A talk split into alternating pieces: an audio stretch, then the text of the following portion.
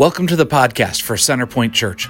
Located in the heart of Concord, New Hampshire, Centerpoint is all about living and sharing a life-changing relationship with Jesus. The message today is a part of that journey, and we are glad to have you join us. Those are fast feet right there, right? Those things are cooking. Gonna have a good time. All right, any last minute kids ready to head out? Huh? All right, Jason, no, you gotta stay put. All right, go get them. All right, so feet, huh? Feet. How would you describe feet? What are words that you would, what? what? Hurt, hurt. Right? Sometimes our feet hurt, right? Walking. Walking. What are the ways we describe feet? You can kick off your shoes if you need to. Kind of remind you, stinky. I heard some stinky feet here, yeah. Yep, what did you say? Dry, dry, crackly, gangly. Bunions. We won't raise our hands on bunions or things like that, right? We get all kinds of these images when we think about feet. Here we are, but beautiful feet. Now, some of you might be going, honestly, I've got great feet, right? So you go ahead and just keep those things covered. Beautiful feet. You know, that's actually a way that it's described in the Bible, in Isaiah. It's talking about how beautiful are the feet on the mountains of the one who brings good news. It's this imagery of a city under siege, a city that is under siege and all seems lost. And then this herald comes running in from the mountain, and their feet look a shambles, torn up on rocks. Have you ever gone barefoot through stones? Right? It's, they're torn up, they're bloodied, they're dirty, they're dusty, they're dry and cracked, seemingly anything but beautiful. But they're coming, bringing good news of salvation to this city. That the Lord himself would come and rescue. Beautiful are the feet on the mountains of the one who brings good news. As we look at uh, what all that Jesus has done in his life, and last week we celebrated his resurrection, and it begs the question for us, what's next? How does this continue? How does what Jesus started continue? And we find this recorded for us in the book of Acts. And so as we study this New Testament book of Acts together, we're going to take a good long time to study uh, Acts together. We're looking at the spread of the good news of the kingdom of God who came, that came through the life, death, resurrection, and enthronement of Jesus. This is indeed good news for a world under siege. And this good news spreads through us, our feet, those of us who have been transformed by his grace, who have been forgiven by his mercy, who bear his love within us. We are the ones who have beautiful feet. Your feet are beautiful because you and I are the ones who bring good news into a world under siege. Isn't that something? So no matter how twisty, knotty, hairy, dry your feet may be, oh, baby, they are beautiful. Peter, you have beautiful feet. You have beautiful feet, I'm telling you, right? This is what it is. Mark's feet are beautiful. Art and Irene, your feet are beautiful. We are those who bear good news. So let's jump in here, Acts Chapter one, Acts chapter one, might as well start right at the beginning, right? So uh, Acts was written, as you turn in your Bibles to Acts chapter one, verse one, uh, as we, let me give it a little bit of context here. So Acts uh, was written by Luke, the same guy who wrote the gospel of Luke. And he was a witness to the things of Jesus. And uh, our best sense is that he was also a companion of uh, who would become the Apostle Paul. Of course, at this point in Acts, there is no Apostle Paul. Uh, there's a, a Saul that's going around and doing horrific things, but there's no Apostle Paul yet. But, but Luke is the one who recorded these things. And so we look at Luke's scroll as two parts. The first part of his writing is what we have preserved for us as the Gospel of Luke, about the life, death, death and resurrection of Jesus. And so then Acts picks up with his resurrection and takes it on. And all of this is the story of what, what Jesus is doing. For Jesus' ministry continues, and what we learn is Jesus' ministry continues through his Spirit alive in his people. Jesus' ministry continues through his Spirit alive in his people. And we're going to take a, a look throughout this series of what that looks like, both in the first century, but it's going to make a lot of sense in ours too. Because as the news of Jesus spreads, it faces opposition. There's opposition within this new thing called the church. There are even people who are corrupted or deceivers who are within this community. There are dividers within the community of the church. That can make a little bit of sense, right? Because let's be honest, the church, like we're a mixed bag of people. Sometimes maybe even uh, you are struggling with, or somebody you know is struggling with, like, I'm not doing the organized religion thing because there's just too many hypocrites in the church, right? You've, you've said that. You've heard that. Uh, you have friends and even children who believe that. And this is the, the struggle. And so even in our day, we face this internal opposition, don't we? We're going to see what that looks like. Uh, we face external opposition, uh, those who are opposed to the gracious, beautiful, good news of Jesus. And so we, uh, even today, we face this external opposition. And we might be surprised at what shape it takes, but But as people of beautiful feet, as the fraternity of beautiful feet, we will face that opposition. How do we respond to that? How do we live in the midst of that opposition that we might be bearers of this incredible good news? And so we're going to see those things unfold, and Luke wonderfully captures it for us, right? So he uh, is writing this to us, and we see right in that first sentence there, he's writing it to somebody, Theophilus. Theophilus is a dude, and uh, chances are he was a benefactor, Uh, of the missionary journeys. He was a benefactor maybe even of Jesus, or a benefactor of Paul or the apostles as they continue to do their spread. And uh, so this is Theophilus. It's a, it's a real person, and he's writing to this. All right, that sets this up a little bit. Let's read together. Uh, we're going to just read the first eleven verses here. In my former book, Theophilus, right, because he already wrote what became the gospel, I wrote about all that Jesus began to do and to teach until the day he was taken up to heaven, after giving instructions through the Holy Spirit to the apostles he had chosen. After his suffering, he presented himself to them and gave many convincing proofs that he was alive. He appeared to them over a period of forty days, and he spoke about the kingdom of God. Now, on one occasion, while he was eating with them, he gave them this command: do not leave Jerusalem, but wait for the gift my Father promised, which you have heard me speak about. For John baptized with water, but in a few days you will be baptized with the Holy Spirit. Then they gathered around him and asked him, Lord, are you at this time going to restore the kingdom to Israel? And he said to them, it is not for you to know the times or dates the Father has set by his own authority, but you will receive power when the Holy Spirit comes on you, and you will be my witnesses in Jerusalem, in all Judea and Samaria, and to the ends of the earth. After he said this, he was taken up before their very eyes, and a cloud hid him from their sight. They were looking intently up into the sky as he was going, when suddenly two men dressed in white stood beside them. Men of Galilee, they said, why do you stand here looking into the sky? This same Jesus who has been taken from you into heaven will come back in the same way you have seen him go into heaven. Hmm. And so here we are. The story continues, right?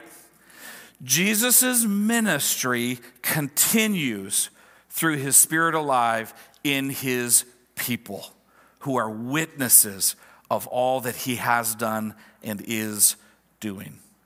Let me just pause and pray for us for a moment. Jesus, we celebrate your resurrection and life, and right now you are seated at the right hand of the Father. We acknowledge your greatness. We acknowledge your beauty. We acknowledge your mercy and your power. And Father, sometimes it's hard for us to see you at work in our midst. Help us to do that.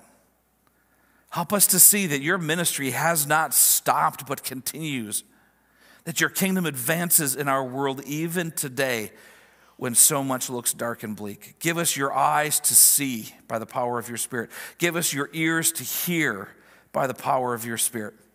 And give us hearts that are receptive to what you teach us and show us, that we might be changed. Father, there are some here today who are, are sleepy towards you. Maybe they've never given themselves to you, or maybe they've, they've gotten sleepy in their faith. I pray that you would stir in our hearts and awaken those who are slumbering today. I pray that you would soften our stubbornness today. I pray that you would encourage us, for those who feel discouraged, that you would encourage us in our souls today. Do a work here in our midst, that we might bear witness to your ministry that continues in our day. We pray this all in the name of Jesus, our resurrected King. Amen. Amen. This is, this is important worldview for us, right? Worldview, how, how do we engage the world? How do we think about the world? How do we live our lives? And at the heart of this, it keeps coming back to the ministry of Jesus continues in our day through his Spirit alive in his people. Right? And so we see here, as Luke is getting the ball rolling in Acts, in this recording of uh, what Jesus' ministry looks like ongoing, he's reminding us that, that this is Jesus' ministry. And I love how he picks up where he left off after the resurrection. Jesus is resurrected and he's appearing to many people. And again, this becomes very important just as, as proof of the resurrection, that he appeared to many people. If the, if the tomb was empty, but there's no appearances, then one might suspect it was simply a grave robbery. All right? But here he is, the tomb is empty, and he's appearing. He's appearing. And this isn't a, um, just a, like a vision or a ghost. Like there's, there's nobody that's talking about this in terms of it being, well, it's just a ghost. It's a, it's a phantom. It's a wisp. This is Jesus was dead, and now Jesus is alive. And as Jesus is alive, he's, he's drawing them in. He's appearing to the, he's appearing to them so that they can see him. Some they're, they're even touching him, right? Thomas touches the wounds. Isn't that something? Even Jesus' resurrected body is carrying the wounds of his crucifixion. I mean, there's something about his body that is familiar. There's something about his body, the resurrected body, that is distinct. It will never decay or die again. And so even as we think about the resurrection that we'll be a part of, our resurrected bodies, it will be a transformation of what we're familiar with in our bodies, right? And Jesus, Jesus' resurrection gives us a glimpse of that. So his, his resurrection is becoming very tangible into this moment. Let that sink in. If, if Jesus died and rose again, all of the math of the universe is changed. Like the, the equation is changed at that point, because the math always said dead people stay dead. And now Jesus is making it clear, oh, but things are different. Things are different now. And so here was a dead man who is alive again. And so he's making these appearances, and as he's with them, Acts, or, or Luke is telling us, he's not just appearing to them in a, woo, here I am, but he's teaching them. He's speaking with them about the kingdom of God. In other words, through his resurrection, everything that they had known about the kingdom of God now comes into focus. You might remember, Luke records for us this back in the gospel. There were a couple of men walking on the road to Emmaus, and post-resurrection, Jesus saddles up alongside of them and walks with them, but they don't see that it's him. They don't recognize it as him until they get to their destination and they convince him to stay.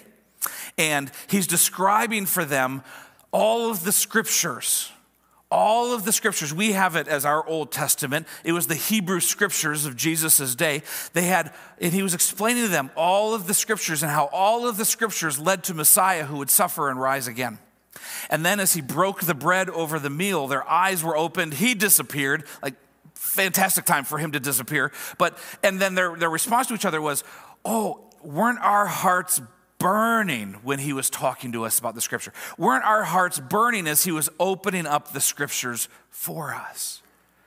And so this is these are the conversations that Jesus is having over and over and over again with his people, with his followers, with his disciples. He's opening up the scriptures for them to describe the realities of the kingdom of God and what it means now in light of his resurrection. And he was opening their eyes to see the kingdom of God in terms of this new resurrection reality. Jesus launched his ministry by proclaiming, "The kingdom of God is at hand. Repent and believe this good news." Jesus is continuing his ministry. And so we see through his life, what he does, what he teaches is all anchored around the kingdom of God is at hand. Repent and believe the good news. And now that he has died and resurrected, and at his death, they thought the whole experiment was done. It was gone. Like there's no more. His resurrection, whoa, he's here. Let's pick up where we left off. And he's describing to them what that actually means. So Jesus' ministry was always about the kingdom of God drawing near. And this invitation to repent, to see it, to, to turn from our sin and disobedience, to turn towards him in righteousness and obedience, to repent and to believe, to allow the truth of the resurrection to penetrate every aspect of our lives, this belief. So this belief isn't just something we can jot out on paper in response to an essay question. Belief is to take it in to our bones, to the depth of who I am, to repent and believe this good news. Which good news? The kingdom of heaven is at hand. And so Jesus is showing them this ministry. He's opening their eyes to this reality. And so it reminds us, and Luke is making sure, that everything that happens here is built on and is a continuation of the ministry of Jesus. Stop, let it sit a second. Luke is making sure that we understand that everything he's recording here is built on and is the continuation of the ministry of Jesus. It wasn't just that Jesus' ministry began after his resurrection. It's been going on. And that ministry continues through the resurrected Christ and those he will empower by his Spirit. All right? So this is important for us because this is the part of the story that we are a part of. This is the piece of the story that we are written into. Jesus' ministry is continuing. And this is the foundation of everything Luke is going to record for us and everything we do as a people. Now, one of the questions, you probably heard them ask this question. It sounds a little bit like the disciples, doesn't it? They're asking, when is it going to happen? When is the kingdom going to be restored to Israel? Now, our first glance might be uh, dolt disciples, right? But but listen, listen, listen. Jesus, like we're we're we're kind of wired to come down on the disciples that they just don't understand that they're thick. But notice Jesus isn't chastising them, even in his response. He's drawing them in because he's reframing their reality. For forty days, he's been with them, teaching them about the kingdom of God. So if we're looking at their response through the lenses like we often do, what does that say about Jesus' ability to teach and to show them? It tells us it's not very good. And yet we've already seen with the two guys on, on the road to Emmaus, he explains the scriptures, their hearts burned within them. Even though they didn't recognize him in the moment, their hearts burned within them. Like, you ever had a heart burning like, oh, yeah, oh, that makes sense. Oh, the pieces are coming together. So if those two guys on the road to Emmaus would experience that heart burning as Jesus is explaining the kingdom to them and all that the Hebrew scriptures have been talking about, it's a pretty safe, um, pretty safe bet for us to understand that, that more and more people were coming alive and awakening to this reality. So even in their question, let's be careful not to quickly jump because they're asking the question, so when does it begin? Jesus, you've been describing to us this kingdom of God at hand and all the scriptures, it centers in Israel, but it doesn't stay there. Doesn't stay there, but it centers in Israel. That's how we got where we're at. And so they're saying, tell us, when does it begin? Like, we got the resurrection. You've been training us in all these things. Our eyes are open in fresh ways. When do we start? When is the starting line? Let's do it. Like, have you ever been, like, you're, there's something coming and you're really excited about it. And you're like, let's go, go, go, go, right? So maybe it's your family vacation. You're getting ready. You're, you're planning. I remember back when I was a, a little kid, we had a huge family vacation, right? Grew up in Michigan, and we'd been saving up our money, and we're going to take a trip uh, from Michigan all the way out Route ninety to Seattle. So we're going across, like, Wisconsin and Minnesota and Dakota and Montana and all this. So it's like seeing things in, in Seattle. We're going to go down straight down the coast to San Diego, so we're covering the whole West Coast, and then coming over to the Grand Canyon. Like, it was going to be a fabulous trip. And on this big map in our hallway, family hallway, and it was made up of corkboard. The whole wall was corkboard. I think back in the seventies, everything was made of corkboard. So we had a big map on there, and then we had a picture of our minivan uh, kind of making the trip. So as we saved money, we'd move the van. As we got our tax returns, we'd move the van and that kind of thing. So this whole thing. And there was just this anticipation of what was going on, and we're dreaming about it. We're looking at the books because there was no internet then. And so we're looking at, and we're planning, and we're talking, and I can't imagine, and we've never been to this place before, and all these kinds of things. And so we're getting all excited. And th- But like, when do we start? When do we get going? You've had trips like that where you're like, when do we start? When do we get going? When, when's the day? Let's mark it and, and get going on this thing. This is the anticipation they're feeling. They're, they're jacked up. They're, they're, their hearts are burning, and the kingdom of God is alive. The kingdom of God is here. Jesus is here with us, and it's going to happen, and all this stuff. Like, if Jesus is alive, then all bets are off. Like, there is no hindrance. Like, if Jesus is alive, which he is because he's appearing to us, then there's nothing stopping it. When does it begin? Reasonable question. But then Jesus replies, look at his reply. It, it isn't, you fools, why do you keep doing this? He, he's like, no, no, no. The, the, the date and the time isn't for you. The movement of the kingdom is governed by the Father. And so it's not a, a thing you mark on your calendar, oh, we begin. However, you will know when it began. The, the starting gun will be this. You will receive the Holy Spirit. You will receive power from the Holy Spirit. That's the starting gun. This is when all of this is coming to fruition. And so he's already instructed them, go to Jerusalem and wait. And wait. And as you're waiting, the power will come through the Holy Spirit. The times and the places aren't for you, but what is for you? Power. What is yours? Power through the Holy Spirit. This word that's used uh, to, to say power is um, dynamis. That might sound like a word that seems familiar to you, right? What word might you guess dynamis often gets translated into our language? Dynamite. Dynamite. Right? And this wasn't like, the kingdom is coming, dynamite. Also hearkening back a little bit.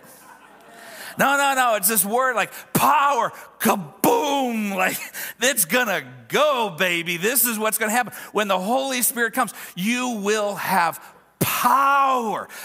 Dynamis, dynamite, power will be yours. Jesus is like saying, I've got power. You're going to have power when the Holy Spirit comes on you. But yours right now is to wait. And so they're waiting and they're waiting. When is the time going to be? Don't worry about the time. You'll know when it's time because you will receive power when the Holy Spirit comes on you. In the meantime, you wait, and it's going to happen soon. Jesus was even hearkening back to, to uh, the baptism of John. Remember, John the Baptist said, because uh, people were coming to him, are you the Messiah? Are you the Christ? Are you the one we've been waiting for? And he says, I am not. He says, I baptize you a baptism of repentance by water, but one is coming whose sandals I am unworthy to untie. See, we're talking about feet already. So, whose sandals I am unworthy to untie, and he will baptize you with the Spirit. And so this has been a part of the plan all along.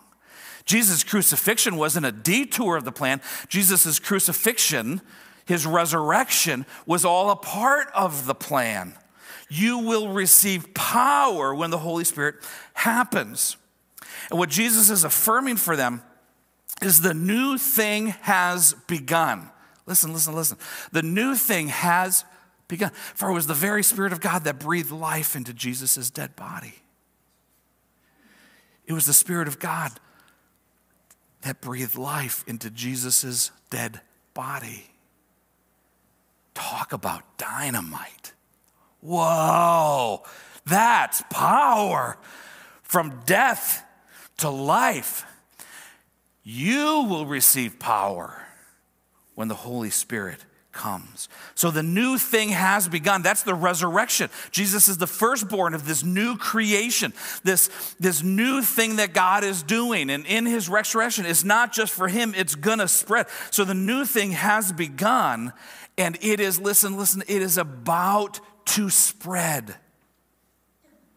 The new thing has begun, and it is about to spread, and it will happen among all nations. He says, when you receive power, he says, you will be my witnesses here where you're at, in the regions just around us, and to the ends of the earth.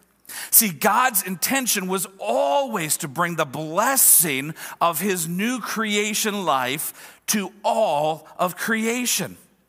Let's duck back to, to Genesis real quick. We go back to Genesis, and God is talking to um, Uh, to Abraham, right? He's talking there to, to Abram, Genesis one, two, and three. Listen to these words. The Lord said to Abraham, go from your country, your people, and your father's household to the land I will show you. It says, I will make you into a great nation, and I will bless you. I will make your name great, and you will be a blessing. Get it? You will be blessed, and you will be a blessing. Spread is woven into it from the very beginning. I will bless those who bless you, and whoever curses you, I will curse. And all people, get this, get this, get this, verse three. And all peoples on earth will be blessed through you. God's design, God's intention has always been that while his blessing would touch down in Israel, it would spread over all of creation. And so when does it begin? Where it, wait. And as you wait, the Holy Spirit will come, and you will receive power when the Holy Spirit comes on you. And then you will be my witnesses everywhere, over the whole world. And I love that word that he, he uses there. You will be my witnesses. This is how the kingdom of God spreads. This is how it spreads. You'll receive power when my Spirit comes, and you will, with that power, you will now be witnesses here, there, and everywhere. That's sort of the, the Doctor Seuss version of what he says here, right? You will receive power, and the power is what equips his people to bear witness, to be witnesses of what he has done.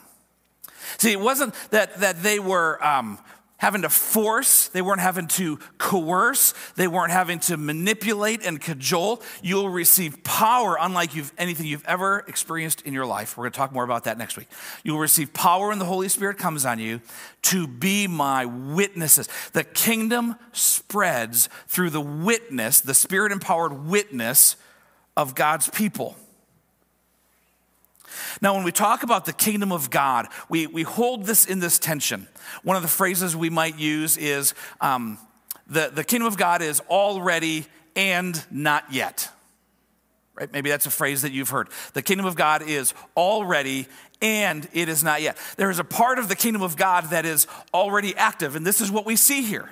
Empowered by the Spirit to be witnesses, the resurrection of Jesus, the new thing has begun. The kingdom of God is on the move, and, and you will be my witnesses uh, near, far, and everywhere. And, and so the kingdom of God has, has already begun, al- already.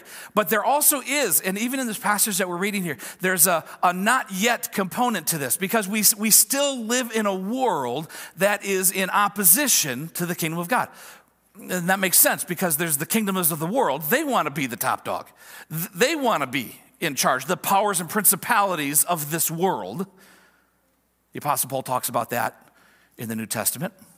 Right? So we live in a world that is still so heavily governed by the powers and principalities that stand opposed to God. And so we live in this place where the kingdom of God is already on the move, but it is not yet totally fulfilled. And so we have this waiting that we continue to do, even as we bear witness to the lordship of Jesus and the good news of his kingdom. And so we see this in this, uh, as we got towards the end of uh, what we read there, where Jesus is taken up.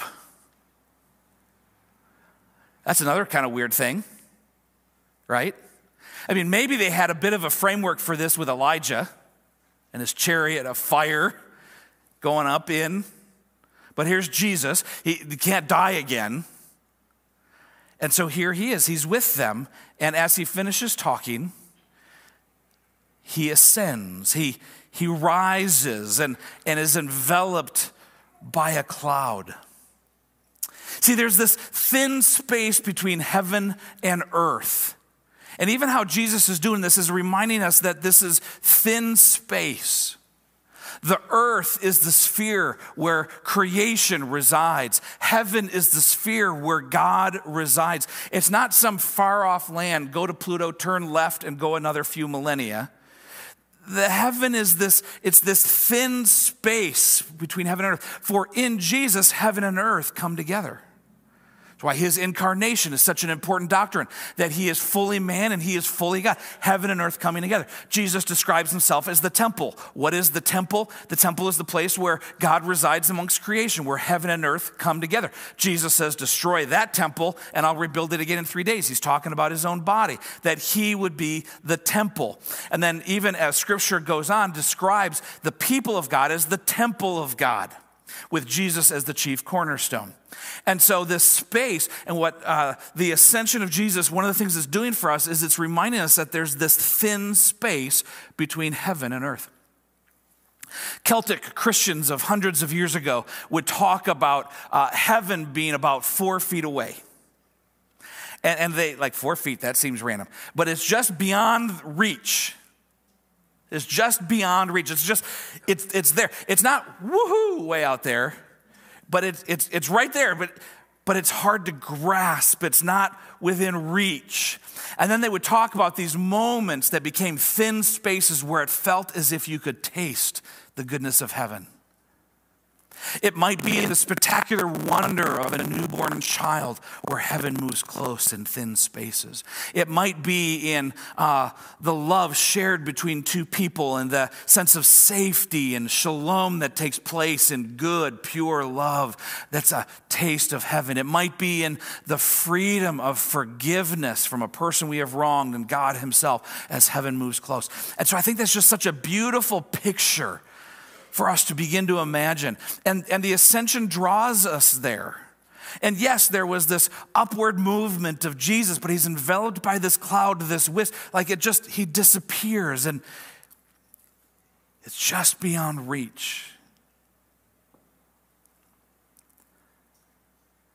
What is Jesus doing? We're told that Jesus, in his resurrected self, ascended to the throne of heaven, where he would sit at the right hand of the Father.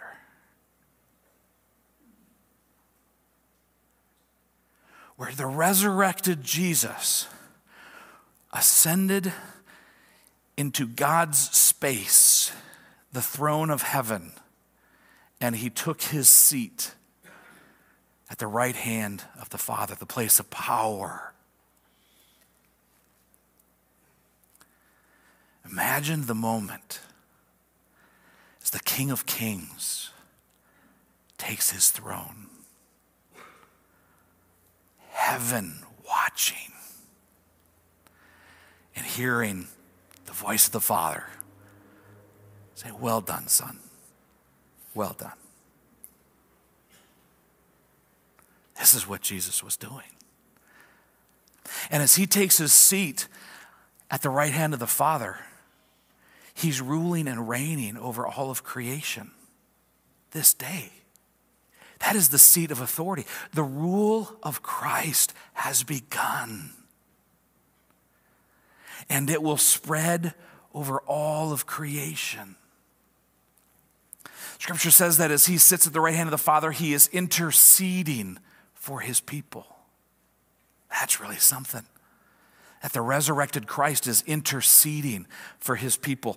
Uh, we can skip over, uh, I think we find that in, in uh, actually I'm not going to go there right now. In, uh, in Romans, you're going to find that, where Jesus is interceding. He's at the right hand of the Father. He's interceding on behalf of his people. He's praying. He's interceding for you. From the throne of heaven, he looks and he sees you. And he intercedes for you. But it wasn't just about his leaving. There's something that these angels leave with him, with, with the, the disciples. Did you hear it there? Right there, looking. Like that, that's weird. That's, that's how to make an exit, Jesus did. And so they're looking. They're wondering, what, what, what's going on? And so the angels appear. So what do you look up in the sky for? And he says, the same way you saw him leave, he will come again. He will come again. See, this is the not yet portion of the playlist. This is where the kingdom of God is advancing. The kingdom of God is moving. It is already here. The resurrected Christ birthed this new reality. His Spirit empowers it in his people who will bear witness to him with power. And yet we recognize that we're in this place of opposition, a world of opposition. And so we wait for his return. In the same way you saw him go, you will see him come again. As people in Christ, we have this incredible hope. And upon his return, all things will finally be made new. There will be no more waiting. The project will be complete. New heaven, new earth, ruled by the King of all kings. And still his people empowered as not witnesses, but as a priesthood of kings and queens, ruling and reigning with him over all of creation. This is the vision that Scripture gives us of what it means for the kingdom of God to come. It has begun. It is already, but it is not yet complete. When will it be complete? What you will see? Again, the times and the dates, those are for the Father to decide, not for you. What will you see when its time is come for completion? You will see him coming, just as you saw him go. The return of Christ is a hope that is birthed in the soul of a Christian, that while we might ache for the brokenness of our world, we will ache as people of hope, knowing there will be a day when he returns, and we too will then live with resurrected bodies, with changed bodies, no longer bound by mortality, disease, but living and flourishing with eternal life, just like Jesus himself. And in the meantime, in the meantime, our story, Matt's story, your story, is written into the story. It has begun. It has not yet been completed. And we live in this space where the journey continues. And so what is God doing? He is advancing his kingdom, near, far, and everywhere. How is he doing it? Through his people who have power by his Spirit, serving as his witnesses. Friends, this is your story. This is my story. This is what's happening now in our day. And everywhere you go, the kingdom of heaven is on the move. Today, We are recipients, listen to this, we are recipients of the witness that has been passed down through the centuries and around the globe. We are sitting here because others have been faithful witnesses, not only preserved for us in Scripture, but your grandma and your mother and your father, your Sunday school teacher, your uh, baseball coach, your neighbor, somebody, probably multiple somebodies, were faithful witnesses to you, and that is why we are here. So we are recipients of faithful witness. We are also commissioned as witnesses as we take up the mantle of blessing which has been given to us. You will be blessed so that you can be a blessing. And wherever we go, the ministry of Jesus continues in our day, in us, and resonating from us into all the world. A lot of times when we think about missionary or mission, we think about something way out there and disconnected from us. But I love how Dave Molin, one of our elders uh, and a great missionary himself, here and far, says it like this. I love, he just said this. Um, the mission of God is not where we go. The mission of God is where we are. Isn't that great? The mission of God is not about where we go. The mission of God is about where we are. So the mission of God is alive and active in your home. The mission of God is alive and active in your car. Hello there. The mission of God is active where you work. The mission of God is active in your neighborhood. The mission of God is active everywhere you go. Your feet are beautiful. And so should we explore this together? What this mission of God looks like? What it looks like to carry the mantle as witnesses in our day, that we might see the kingdom of God in our midst. That's what we're going to keep exploring together. With power through his Spirit, we are witnesses. Let me pray. Jesus, it really is remarkable. Continue to teach us, grow us. Um, open our eyes to see, just even this week, that everywhere we go, ours are the beautiful feet that bring good news. That Jesus is alive, that he reigns even today as you sit at the right hand of the Father. We worship you because you are worthy of worship, and we bear witness to you. For you are Lord. You have overcome sin and death.